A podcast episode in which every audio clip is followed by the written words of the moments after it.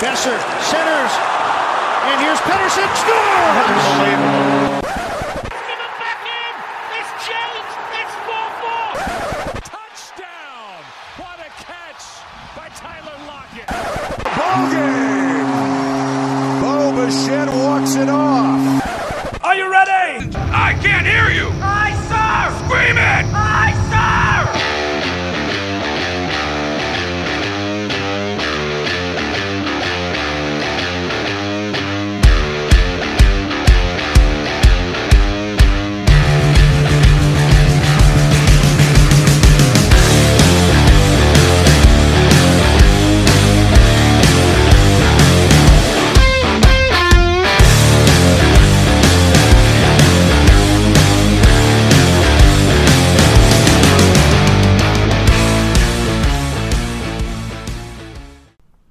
Everyone. Welcome to episode 22 of the Avid Discussers podcast. I'm your host, Joshua Ray, per usual. Short episode today. Pretty short one because free agency will open up tomorrow. It is Thursday afternoon, the day I'm recording this, and I will be recapping the 2020 NHL draft in a bit. So let's just get into it. And the draft was held yesterday and the day before. That's Tuesday and Wednesday. The first round, um, there were a few surprises. Like, I did not expect Marco Rossi to fall to ninth to Minnesota, but here they are. Here we are. He did, and I think Ottawa or Buffalo should have took him, but uh, Minnesota got a gem there, and Judd Brackett, uh, he must have enjoyed that pick, and he must have enjoyed announcing the picks too. Maybe that's why he, he left. Um, Benny didn't want to let him announce the picks. So, to no one's surprise, Alexis Lafreniere went first overall to the New York Rangers. Man, the Rangers are going to be scary.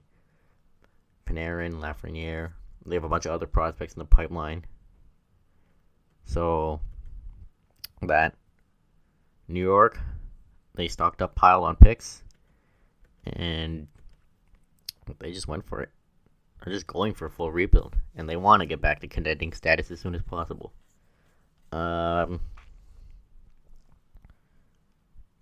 the Vancouver, the Canucks, they did not have a first round pick or a second round pick. They didn't pick until the third round. Um, New Jersey, well, you all know that the Canucks traded their first round pick to the Lightning for JT Miller, and Light- the Lightning traded that to the New Jersey Devils in exchange for Blake Coleman. Now, the New Jersey Devils have the 20th overall pick. That's where the Canucks would have been if they had not traded their pick.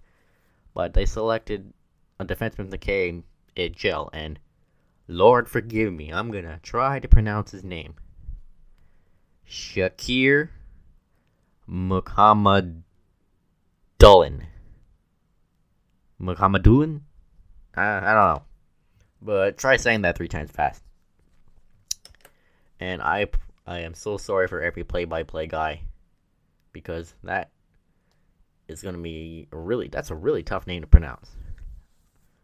Um there was also the with the last pick uh, the Sharks took Ozzy Wiesblatt from Prince Albert and Doug Wilson Jr., their directors of amateur scouting. He made the pick using sign language because Ozzy Wiesblatt's mother apparently is deaf, and I thought that was pretty classy. And of course, we can't forget about the greatest pick of all time, the third overall pick, the Ottawa Senators. They took Tim Stützle from Mannheim, which I pretty much expected, and they got Alex Trebek from Jeopardy to make that pick. That was just cool. Celebrity fan. Maybe the Canucks should get like Ryan Reynolds to as Deadpool to announce their picks next year. Like, you know, it's like you'd be like the first the Canucks select so and so in his foul mouthed Deadpool costume. That'd be cool. Or they can let Michael Bublé sing the pick. I don't know. Um, speaking of the Canucks, they did not pick until round three, as I mentioned, 82nd overall, and they took Joni Jurmo, a a big Finnish defenseman. And he plays with Jokerit of the Finnish league, the Finnish junior league, actually. 28 points in 43 games. And this was actually a pretty good pick. He's skilled, he's got good speed. He has size, but he has a uh, mobility. Like he's big, but he can move the puck well, and he's a good passer too. And scouts have said that um, he improved a lot in this draft, and though his defensive awareness and decision making, uh, he still needs work on. That they believe he can work it out too. And elite prospects and JD Burke in their draft guide, they said, let me bring it up here, that they actually no, they projected that Jurmo would go 46th. Well, yet they had him in 46th in their draft ranking. They say he's smooth skating, lends to carving large swaths of ice and carrying the puck from one zone to the next, sometimes effort- effortlessly. His speed makes him one of the best puck rushers in the Finnish U20. He accelerates well while he's already in motion and is a deceptive skater in the neutral zone with crossovers and change of pace. And I like the sound of that. I really do like the sound of that. So overall, this guy could be a top four defenseman for the Canucks one day. Might take a few years in Finland, maybe in Utica, or wherever a farm team will be in the future. But I like that pick. Now, I don't know much about the other picks, but I'm just going to read them off here from the hockey writers. Jackson Kunz was taken in the fourth round, 113th overall. Six foot three, 209 pound left winger. Now I'm not gonna know pretend that I know a lot about him. And I'm just going to read it off here what his strengths and weaknesses are. His strengths include open space, going to soft areas of coverage, and great off puck movement. But the hockey writer says um, his upside and skating are questionable. In round five, they took Jacob Truscott, 18 year old defenseman who will play for Quinn Hughes' alma mater, University of Michigan. Michigan, sorry. He has 21 points with the U.S. under 18 team last year. And Truscott could be an Alex Edler type defenseman according to the Net NHL Network panel. And the player he looks up to, none other than Quinn Hughes. So Truscott is six foot one, 179 pounds, two-way defenseman. Got a good shot and skating ability. Uh, he is inconsistent dis- defensively, and he is not not as big, but he can add strength. Well, size doesn't really matter in today's NHL. Look at the Tampa Bay Lightning. In round six, they took a took a Russian centerman, Dmitry Zlodeyev. He plays for Dynamo Krasnogorsk of the VHL well, right now, but last year he played for MHK Dynamo Moscow of the MHL. 5'11, 183 pounds as a two way forward. And it says here that his strengths come from vision, his shot, and defensive awareness. But he doesn't fare well in board battles. And their final pick they took Viktor Persson. Persson? Yeah, is a Swedish defense standing at 6 foot 2, 192 pounds. He was supposed to play with the Blazers, but with the season postponed, he's playing in Europe for Brynäs IF. I believe that's in Sweden. 18 points through 26 games with the club. Uh, yep. The Canucks took three defensemen this year. They didn't take any last year. Um, Harrison's a good right-handed uh, defensemen to this group. Out I'm rating here, and not these are these are pretty good picks from what I've been reading, especially the Jurmo one. And they each have potentials to be steals. You never know. So most people, from what I read, gave the Canucks like a B to a C plus. Let me take a look at some draft grades.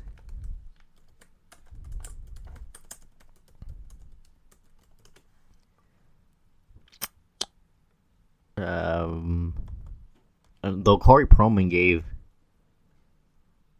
gave them a D, but others have been giving him like a B and C plus. See at EP Rinkside. Oh wait, I need to pay for that. How about Bleacher Report? They they gave Vancouver a B, so it depends who is who. I'm not going to pretend I know much about the prospects and I know how well they did, so they won't get a little grade from me. But it seems like they had a pretty good draft despite not having the first and second round picks, and I'm pretty much pretty excited for that Jurmo kid. And hopefully, uh, he improves his decision making, defensive awareness, because he could be be a solid top four defenseman for the Canucks. He has that potential. All right, so now the draft is over, and let's focus on the next part of the off season, and that is the chaos that is free agency. Okay, so there were some developments coming out of the Canucks camp today and yesterday. Let me bring up Rick Dhaliwal here. Dhaliwal says that Toffoli will hit the market tomorrow, and he said yesterday that Tyler Toffoli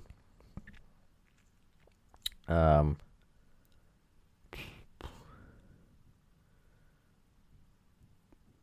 yeah, what was going to go to the market because the Canucks can't clear cap space, which sucks because the Canucks gave up a second and Madden for him, and this trade already if trade is starting to look bad since there's the likelihood of him signing somewhere.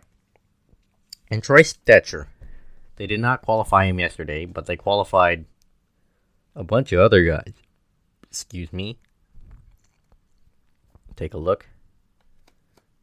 Uh, here, they qualified Jake Virtanen, Justin Bailey, else is it? Jan Brisebois, Jalen Chatfield, Adam Gaudette, Jake Kielly, Tyler Motte, and Jake Virtanen. Which is good. But especially Gaudette and Motte. But it kind of sucks that Stecher didn't receive a qualifying offer. And he is going to test the market. I like Troy Stecher. I think he's the best Canucks right handed defenseman and the fact that he can go somewhere else kind of hurts. He is pretty reliable. He's got a good shot, provides some offense, and he works hard too. And I love his puck skills, his puck movement, and I'm gonna miss it. But people on Twitter say he is replaceable, and in a way, he kind of is. And gonna miss Wine Art tweeting Troy from Richmond and others tweeting Short King season. I'm gonna miss that if he signs somewhere else, but there is still a chance that they could that he could circle back. But Dan Murphy said that's not in the cards.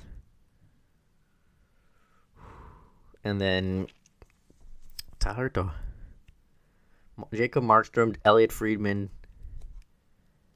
said that Calgary and Edmonton are taking a look at him honestly, it's gonna suck if he goes there, but no more than like five or six million for Markstrom. And looks like Chris Tanev's days in Vancouver are done. So there's a chance that the Canucks could lose Toffoli, Stecher, Tanev, and Markstrom because of cap space issues. And now this kind of sucks. And they had no cap issues because they overspent on bought six forwards and and weren't careful with the cap. I had a feeling this would happen. They can't keep some some good players because of the cap space. Maybe if they didn't overspend on Jay Beagle or Tyler Myers or Loui Eriksson or Brandon Sutter, we'd be in a contending position right now. Like it's fine if you're a cup contender and you have cap issues, but the Canucks are not a cup contender. And they aren't and these cap issues are preventing them from becoming one. Like if the Canucks had cap didn't have the cap issues, they could have signed someone like they could have or at least gone after a guy like Alex Pietrangelo or Artemi Panarin last year. But instead, we got Beagle on the fourth line and Tyler Myers on defense. We're getting way overpaid. Jim Benning, if only he managed the cap well. He, like, sure, grit, good in the room, and all that. But come on, you gotta think long term here. Now, we can't keep, or we can't resign our MVP. It's all it's unlikely. Team MVP. The Canucks' best right-handed right-handed defenseman is gonna go to the to the market and Tyler Toffoli, who has looked great on the top six with Bo Horvat, and they gave up qu- quite a bit, a bit for him, is likely going to be gone too, because of this dead weight contract. Like, and Pettersson and Hughes, they're going to want new deals soon. Pettersson's next season, and Hughes is, well, I think they're both next season. So, I don't know here. I really don't know. It's it's insane how a team like this has cap issues.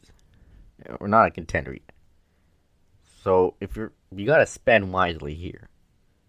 And no, they didn't buy out anyone because I guess they didn't want to commit money in the future to someone that's not on the roster, which is fine. But Sutter and Baertschi would have been my ideal candidates to buy out, one or the other. But it's all right.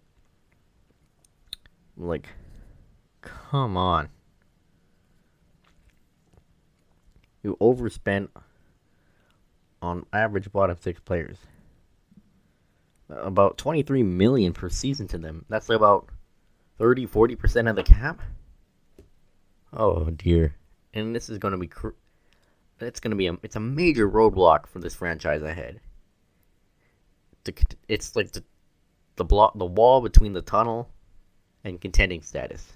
Cap issues. It's blocking them. It really is.